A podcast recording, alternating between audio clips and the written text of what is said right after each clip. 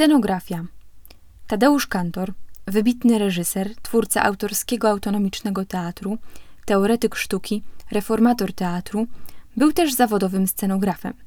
Przez niemal 30 lat, w latach 1945-1977, tworzył scenografię dla teatrów instytucjonalnych, czy też, jak można je inaczej nazwać, oficjalnych. Przez pewien czas było to nawet jego główne źródło utrzymania. Zrealizował ponad 60 projektów, m.in. dla Starego Teatru w Krakowie, Teatru Polskiego w Poznaniu czy Teatru Śląskiego. Jako absolwenta Wydziału Malarstwa Krakowskiej Akademii Sztuk Pięknych, malarza i rysownika, można zaliczyć kantora do grona wybitnych artystów plastyków, którzy w pierwszej połowie XX wieku mieli ogromny wpływ na kształtowanie nowych form w teatrze europejskim. Opracowując scenografię, Kantor często organizował ją w duchu awangardowych kierunków plastyki, przykład konstruktywizmu, a jego rozwiązania scenograficzne mocno wpływały na sensy i całość inscenizacji. Kantor później z dużą dozą krytyki odniesie się do swoich prac, mówiąc, że tworząc dekoracje dla oficjalnych teatrów, był konformistą wobec swoich własnych idei. Badacze jego twórczości podkreślają jednak wagę tego doświadczenia w poszukiwaniach własnego, osobnego języka teatralnego, które prowadziły do stworzenia autonomicznego teatru. Na wystawie Widma można zobaczyć scenografię ze spektakli Teatru Śmierci, ostatniego, dojrzałego etapu twórczości teatralnej kantora. Zwraca uwagę wielki ambalaż końca XX wieku. Przestrzeń sceniczna ze spektaklu Nigdy tu już nie powrócę – to pierwszy spektakl, w którym kantor przewidział sam dla siebie rolę sceniczną. Była to rola Tadeusza Kantora. W spektaklu do kantora wracają postaci z jego wcześniejszych przedstawień, które zachowują swoje kostiumy i atrybuty.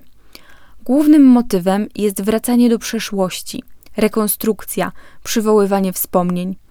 Wznoszenie wielkiego ambalażu przy dźwiękach marsza rakoczego Berlioza kończy spektakl, Przedmioty i postacie znane z teatru kantora zostają nakryte czarnymi płachtami.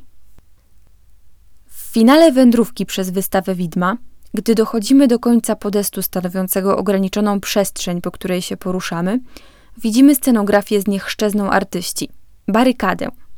W spektaklu, po scenie demolowania celi więziennej, następuje scena Ostatnie dzieło mistrza Wita Stwosza z budowaniem barykady. Buduje ją sam mistrz Stwosz, Wznosząc barykadę, nawiązuje do malarskiego dzieła Eugène Delacroix Wolność wiodąca lud na barykady. Tylko, że zamiast kobiety ułasabiającej wolność, trzymającej trójkolorową flagę, mamy tu anioła śmierci powiewającego czarnym sztandarem. Barykada to świat po katastrofie. Jeden z kształtów reprezentacji powojennej rzeczywistości, jak zniszczenia, ruiny, usypiska, resztki i odpady pojawiających się w teatrze śmierci. W niech szczezną artyści Kantor nawiązuje też do innych dzieł malarskich, melancholii i błędnego koła Jacka Malczewskiego.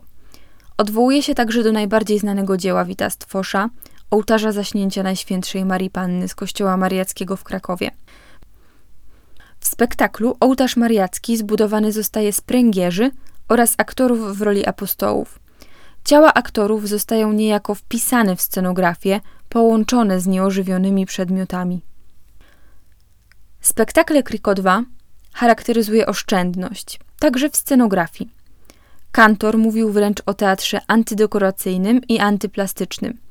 Scenografię często tworzył z przedmiotów biednych, pozbawionych prestiżu, prostych, skromnych obiektów, wykonanych głównie z drewna i metalu.